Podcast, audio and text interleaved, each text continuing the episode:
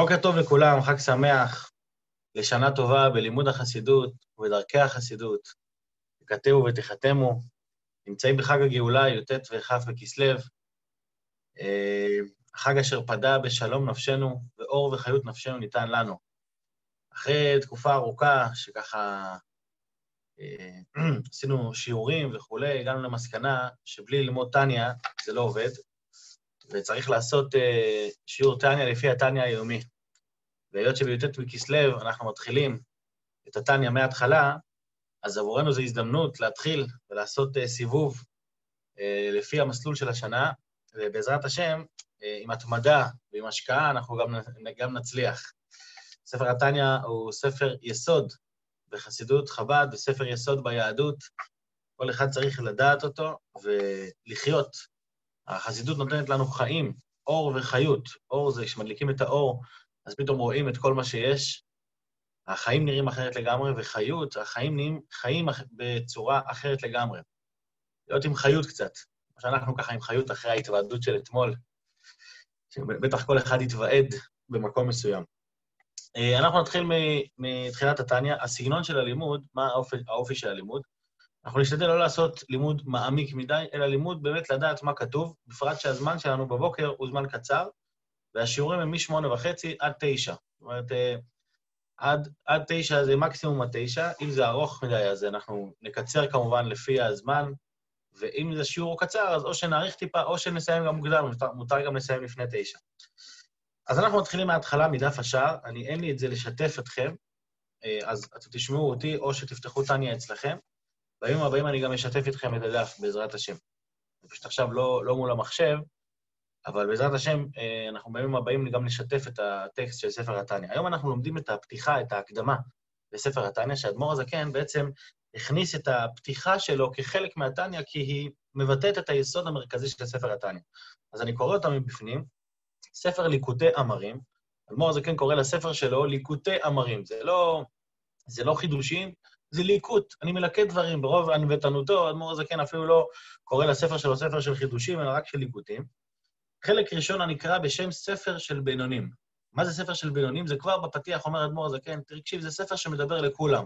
אתה לא צריך להיות צדיק, אתה לא צריך להיות משהו מיוחד, זה ספר של בינונים. אנשים רגילים. כל אחד יכול להגיע לרמה הזאת. כל, כל מי שלמד קצת טניה יודע שגם בינוני, לפי איך שלומדים את זה בספר התניא, זה לא כזה קל.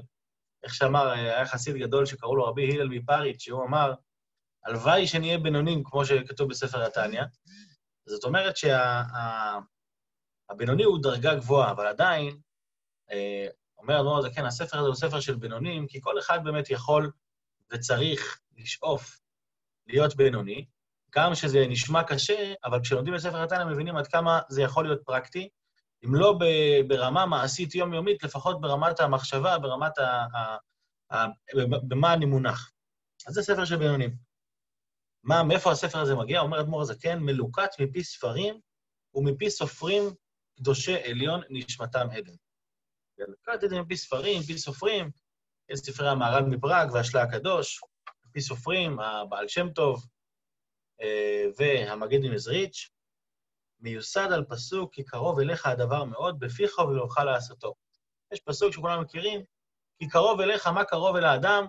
כתוב, אה, כי, אה, כי המצווה הזאת לא נפלאת היא ממך ולא רחוקה היא, כי קרוב אליך הדבר מאוד, בפיך ולאורך לעשות. התורה והמצוות שייכות לכל יהודי ויהודי, וזה קרוב אליו, זה קרוב אליו. לא, במה זה קרוב אליו? זה קרוב אליו בפיך, שהוא יכול, מצוות שייכות לפה, לדיבור, בלבבך, גם בלב, וגם בעשייה לעשותו. זה קרוב לכל אחד ואחד, זה, זה ממש אה, קל, נקרא לזה ככה, קל, קרוב. שואל אדמו"ר הזקן, מה, אומר אדמו"ר הזקן, מה המטרה של ספר התניא? לבאר היטב איך הוא קרוב מאוד. מה, מה זאת אומרת שכתוב כי קרוב מאוד? קרוב אליך הדבר מאוד. זה באמת קרוב לכל אחד, ל... באמת קרוב לכל אחד לקיים את כל התורה במצוות ולהיות מונח בזה. אנחנו יודעים, כל אחד יודע שיש לו אה, נפש ארבעמית, יצר הרע, כולנו בני אדם, ובתור בני אדם זה לא כזה פשוט. אז איך אדמו"ר הזקן, אז איך, אז איך התורה כותבת? קרוב אליך הדבר מאוד. אומר אדמו"ר הזקן, בשביל זה אני כותב את הספר. אני כותב את הספר כדי שבסיום הספר או במהלכו אתה תרגיש שבאמת זה קרוב. זה קרוב כי זה, כי זה טוב לך, כי זה כיף לך. כי אתה מרגיש את, ה, את החיות שבזה, אתה מרגיש את האור שבכל מצווה ומצווה, שבכל לימוד תורה, אתה מרגיש אחרת לגמרי. אז זה מה שהוא בא לבאר בספר, ואיך הוא עושה את זה? הוא מסביר, אומר בסוף, בדרך ארוכה וקצרה בעזרת השם. אז במילים האלה, בדרך ארוכה וקצרה, מונח היסוד אה, בכלל לשיטה של ספר התניא ולשיטת החסידות באופן כללי. מה זה דרך ארוכה וקצרה? זה ביטוי שהוא מקורו בגמרא, שמסופר על אחד מחכמי הגמרא שהלך פעם לארץ ישראל, אה, ובדרך, אה, לא לארץ ישראל, לירושלים, עלה לירושלים, באמצע הדרך הוא הגיע לאיזה צומת. רואה שני דרכים, ועל הצומת יושב שם איזה ילד קטן. אז הוא אומר לו, תגיד לי, מה הדרך הכי מהירה לירושלים? הוא אומר לילד, שמע, יש דרך ארוכה וקצרה מפה, ויש דרך קצרה וארוכה משם. אז הוא עושה חשבון פשוט, אני מעדיף את הקצרה, אבל אני צריך את הארוכה. הלך לקצרה וארוכה, הולך, באמת תוך שנייה הוא רואה את ירושלים. אבל מה, הוא נעצר, הוא פתאום רואה איזה גדר של, אה, אה, של, של אה, קוצים, ממש עמק מלא בקוצים, אי אפשר לעבור לירושלים. אז הוא חוזר חזרה, אומר לילד, תגיד, למה עבדת עליי? למה אמרת לי שזה קצרה? והייתי הולך מהצד השני. הוא אומר, שמע, אני אמרתי לך שהיא קצרה, אבל ארוכה. אמנם היא קצרה בשטח, אמנם היא קצרה בשטח, אבל היא ארוכה כי היא לא מביאה אותך ליעד מהר. ואתה, אם תרצה לעבור שם, זה יהיה לך ארוך ארוך. לעומת זאת, הדרך השנייה היא ארוכה בכמות, אתה תצטרך לעשות עיקוף של כל השדה קוצים הזה, אבל היא קצרה, כי בסוף אתה מגיע ליעד. אה, וזה בעצם אחד מנקודות היסוד של חסידות, שחסידות אומרת לך, אתה רוצה להגיע ליעד, אין קיצורי דרך. אנחנו יודעים שחסידות באה לעולם אה, על בסיס כמה שיטות שכבר קדמו לה, למשל, שיטת המוסר, שהמוסר, אה, מה זה מוסר? לתת לבן אדם קצת על הראש, ואז הוא מתעורר, והוא אומר, תשמע, באמת, אני צריך לשנות את דרכיי, איך אני... מה זה לתת על הראש? אם אתה תמשיך להתנהג כמו שאתה, מגיע לך גיהנום, ומגיע לך ייסורים, ו... ו... באמת נותנים על הראש. הדבר הזה הוא מעורר את האדם, זה אומר לו, מה, זה... אני חייב לעשות עם עצמי משהו, ואז הוא, הוא כביכול משתנה. אבל, אומרת החסידות, אין קיצורי דרך. לבוא לבן אדם ולהגיד לו, תשמע, אתה לא בסדר, זה, זה החלק הקל, למצוא את החסרונות בתוכנו, זה החלק הכי קל. החלק הקשה זה לעבוד בשביל לשנות את זה. זה לא מגיע בהוקוס פוקוס. בן אדם לא ביום אחד מתהפך ואומר, זהו, עכשיו אני, אני, אני בן אדם אחר. החסידות אומרת, שמע, זה דרך ארוכה יותר, לא נותנים לך על הראש, מלמדים אותך מה, מהבסיס איך להתחיל לחיות, איך לחיות נכון, וה... בכמות, בשטח, בזמן, זה יותר ארוך, אבל בסוף זה מביא אותך אל היעד. כי, כי במוסר, כשם שזה בא, ככה זה הולך. יש על זה כמה משלים שמביאים. יש את, אה, את השני, שתי דרכים איך להתמודד עם גנב, שיטת המקל ושיטת הגזר. מה זה שיטת המקל? אתה תופס גנב, אתה תופס אותו עם מקל. אתה שם אותו בכלא, אתה אומר, סליחה, מה אתה גונב? כנס עכשיו ל-20 שנה בכלא. עכשיו, מה קורה לגנב שהוא נמצא 20 שנה בכלא? בדרך כלל הוא פוגש עוד גנבים. אז הוא נהיה גנב מדופלם, הוא יוצא אחר כך עם תעודת אה, גנב בכיר מהכלא. Uh, לעומת זאת, אם אתה לוקח את הגנב ואתה אומר, בוא נעשה שיטת הגזר. מה זה הגזר? שאני אני, אני מקרב אותו, אני נותן לו, בוא, בוא, בוא, אני לא שם אותו בכלא. אני רוצה לשמוע, למה אתה גונב? מה, מה חסר? חסר לך משהו? אתה צריך עזרה? אתה צריך משהו? ואתה מתחיל לטפל בו, ואתה מתחיל באמת להתקדם איתו, מה שנקרא שיקום. והשיקום הזה, יכול להיות שהוא ייקח טיפה יותר זמן ונשים אותו בכלא, זה ייקח איזה שנה, שנתיים, תקופה ארוכה, אבל בסופו של דבר הבן אדם יחליט יום אחד לא להיות גנב. ואתה לקחת הבן אדם והפכת אותו מגנב ללא גנב. אז איפה התוצאה יותר שווה? כששמים אותו בכלא, או, כש... או כשמחנכים אותו אחרת? אז נכון, כששמים אותו בכלא זה יותר קל, זה הרבה יותר מהיר, בוא נשים אותו בום.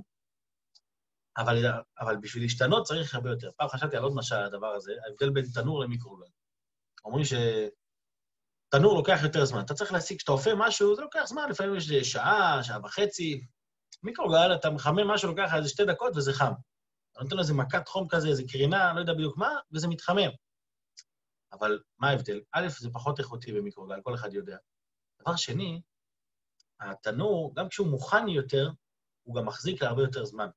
החום בתוך התבשיל נשאר הרבה יותר זמן כשזה בתוך uh, תנור, מאשר במיקרוגל. במיקרוגל אתה חיממת, באותו מהירות הוא גם מתקרר. אתה עד שאתה מספיק לבוא לשולחן, יכול להיות שזה כבר יתקרר לך. זה, החימום הרבה פחות איכותי ומחזיק להרבה פחות זמן. זה בדיוק ההבדל בין חסידות לשאר, לשאר דברים. חסידות אומרת לך, אל תחפש את הקיצורי דרך, תחפש את העבודה המייגעת, תחפש את ה... להשתגע על הדבר, כי זה בסופו של דבר מה שיביא אותך ליעד. אדם לא יכול להגיד, אני משתנה ברגע אחד, אני נהיה משהו אחר, לא. אני עובד על עצמי, אני, אני מפרק כל דבר לגורמים, ואני אני בודק ממה כל דבר מגיע בנפש שלי, כשאני יורד לשורש של הדברים, הדבר הזה גם עונה על שאלה, אה, בהמשך אדמו"ר זקן, אנחנו נלמד את זה מחר, אדמו"ר זקן אומר שבספר הזה הוא שם תשובות לכל השאלות. לכאורה, איך אפשר, איך אפשר בכלל להגיד דבר כזה? מה זה תשובות לכל השאלות? הרי ספר התניא, אנחנו יודעים שהוא לא בנוי כשאלות ותשובות. ספר התניא בנוי כתורה, תורה שלמה ומסודרת.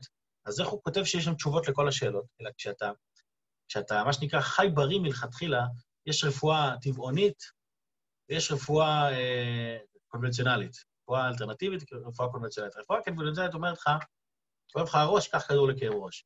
יכול להיות שהכדור הזה יעשה לך כאבי בטן. אז כואב לך בטן, קח כדור לכאבי בטן. אין בעיה, עכשיו יהיה לך כאבים אחרים. וככה אתה עובר מדבר לדבר, כי הכדור לא באמת פותר את הבעיה, הכדור מרגיע אותך, זה נועד בשביל שתירגע. אז אמנם זה משפיע נקודתית, אבל זה בכלל לא משפיע מערכתית על הגוף שלך. אתה בא לרופא טבעוני, הוא אומר לך, תשמע, קודם כל בוא נשנה הרגלי, אכילה. תראה איך אתה נראה, תראה, תראה מה, אתה צריך, מה אתה צריך לעשות עם עצמך, תשנה את עצמך מבפנים. המחלות שאחר כך יש לך, הן יתבטלו באופן טבעי, בגלל שהמחלות האלה הן תוצאה מאורח חיים לא בריא, מספיק. ו, ולכן, וזה החסידות, היא אומרת לך, בוא, אל תסתכל עכשיו, זה גם ספר התניא, הוא אומר, אל תסתכל עכשיו רק על הבעיה שלך. יש לי בעיה, אני גאוותן. כבוד הרב, אני כל היום כועס. אני, אני מרגיש שאני, לא יודע, שיש לי פיצול אישיות, אני, אני רע לאנשים אחרים, אני לא סבלני. אוקיי? יש לך בעיה. אז אתה יכול דרך אחת להתמודד עם הבעיה הזאת. זה בוא, בוא נראה, אתה כועס, אז בואו מעכשיו רק תחייך לאנשים כל היום. Uh, אתה, אתה גאוותן, אז, אז תשכב על, על הרצפה של בית המדרש, ידרכו עליך כל היום.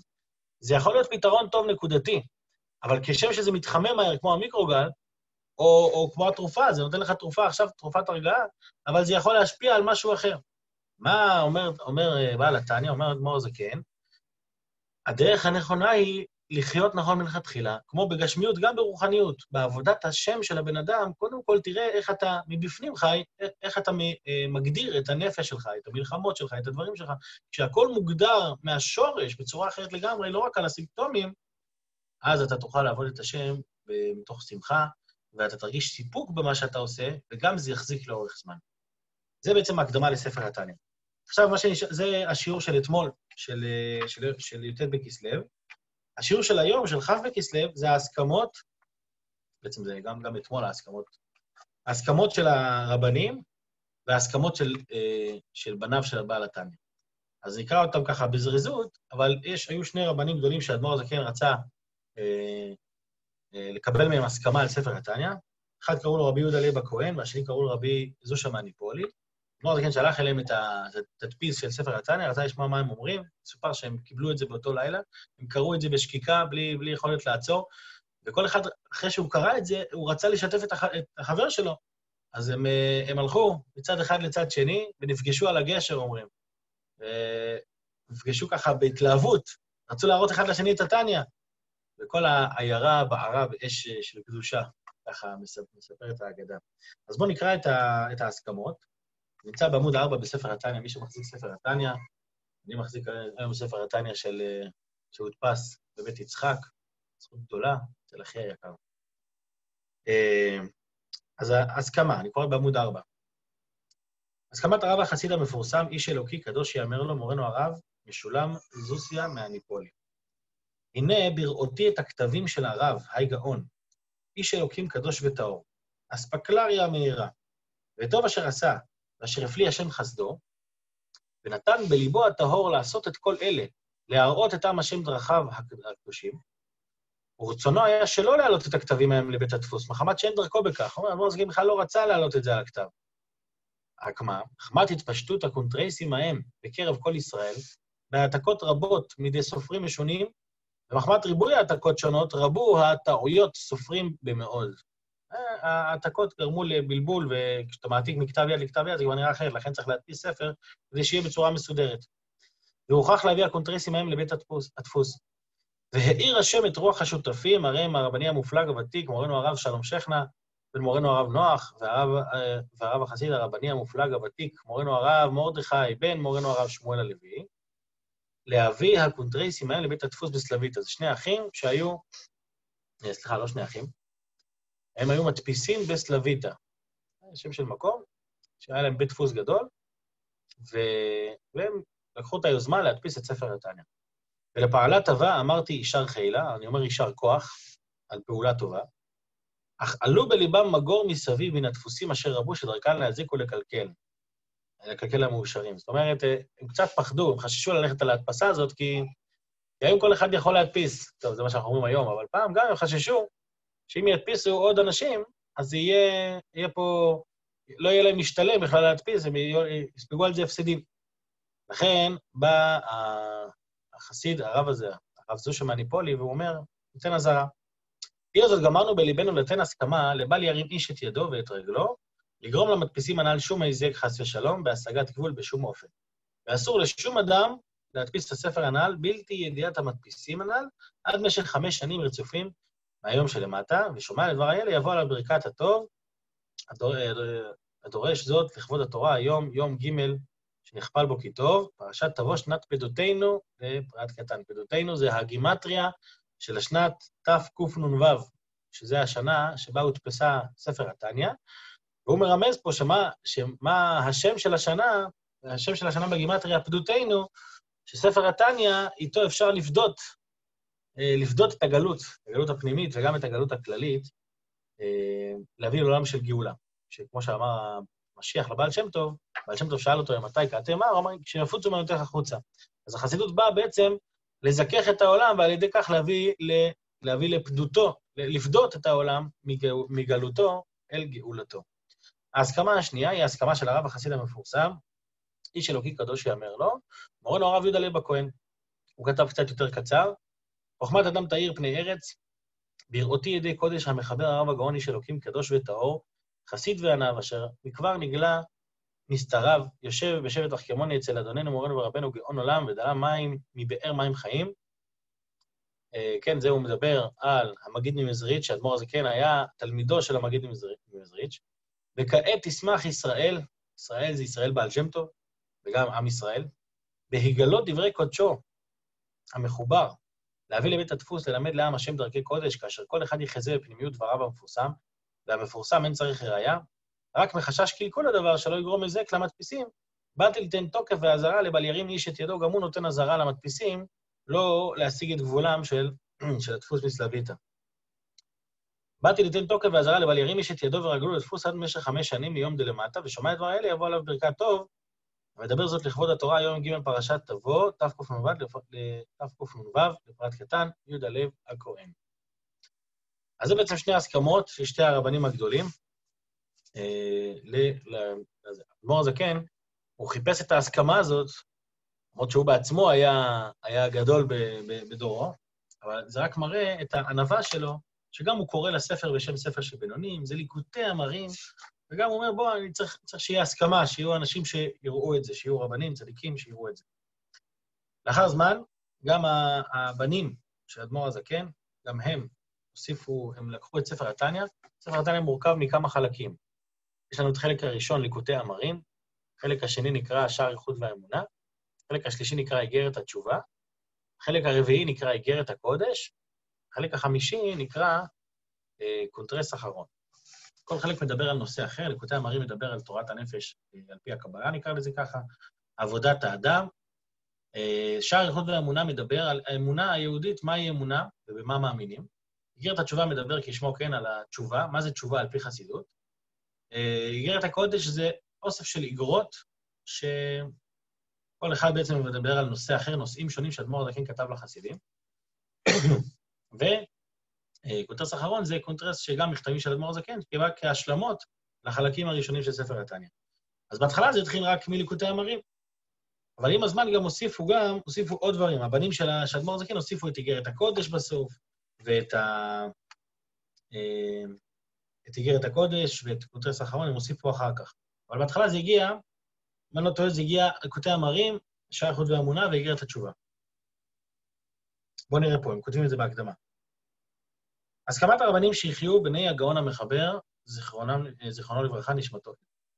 היות שהוסכם אצלנו ניתן רשות והר מנה להעלות על מכבש הדפוס לזיכרון לבני ישראל, כתוב דברי יושר ואמת, דברי אלוקים חיים, של אה, אבינו, מורנו ורבנו, זיכרונו לברכה, כתובים בכתב ידו הקדושה בעצמו ולשונו הקדוש, שכל דבריו כגחלי אש, בוערות ילהיבו הלבבות לקרבן לאביהן שבשמיים. ובשם איגרת הקודש נקראו, שרובם היו איגרת שלוחה, מאת כבוד קדושתו, להודות, להורות, סליחה, להורות לעם השם, הדרך ילכו בה, והמעשה אשר יעשו. ומחמד שבכמה מקומות הציב לו ציונים בספר ליקוטי המרים שלו, ודברי תורה עניים במקום אחד ועשירים במקום אחר, ומה גם בשביל דבר שנתחדש בו קונטרס אחרון על איזה פרקים אשר כתב בעת חיברו הספר ליקוטי המרים, פלפול ועיון עמוק על מאמרי הזוהר ועץ חיים ופרי עץ חיים, שנראים כסותרים זה את זה, וברוח מבינתו, מיישבם, מבינתו, מיישבם, כל דיבור על אופניו שכתב בליקוטי המרים, ראו ראינו שראוי ונכון לחברם מספר ליקוטי המרים ואיגרת התשובה של כל קדושת אדוננו, מורנו, אבינו, אדוננו, מורנו ורבנו, זיכרונו לברכה.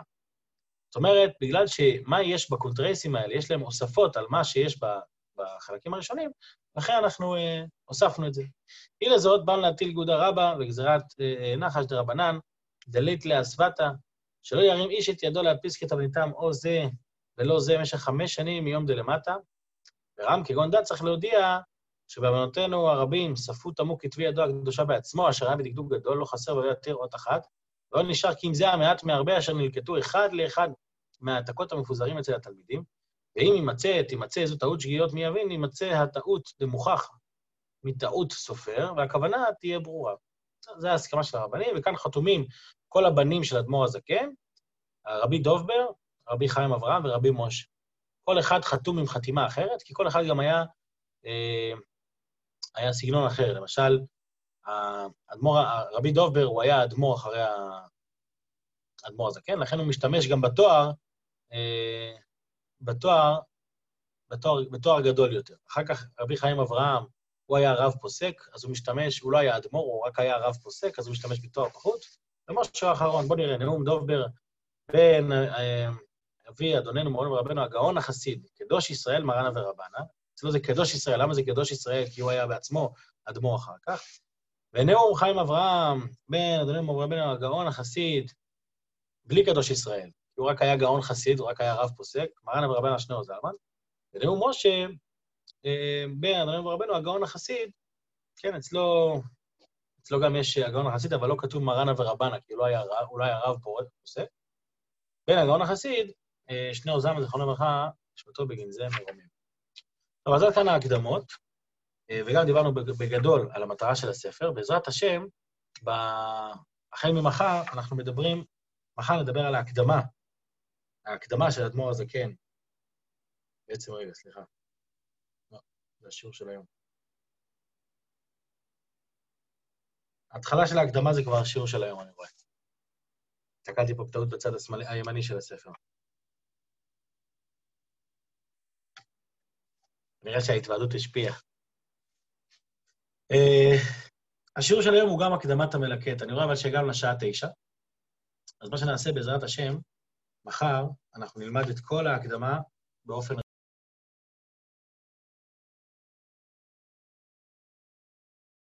אנחנו נדבר על ההקדמה של ה... ההקדמה של אדמו"ר הזקן, שהוא מגדיר ומסביר ומבהיר את, את מטרתו של ספר התניא, ונלמד את זה בצורה מסודרת. כי אם אני אתחיל את זה עכשיו, הזמן שלנו קצר, ואנחנו לא נספיק באמת ללמוד את זה ברצינות, אז בסוף השם מחר אנחנו נלמד את הקדמת המלקט. שיהיה לכולם בינתיים אה, יום מקסים, חג גאולה שמח, כמו שאמרנו בהתחלה, לשנה טובה בלימוד החסידות, בדרכי החסידות. בעזרת השם נלמד את נתניה מדי יום ביחד. יום נפלא.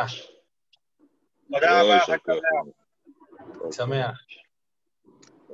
ביי ביי.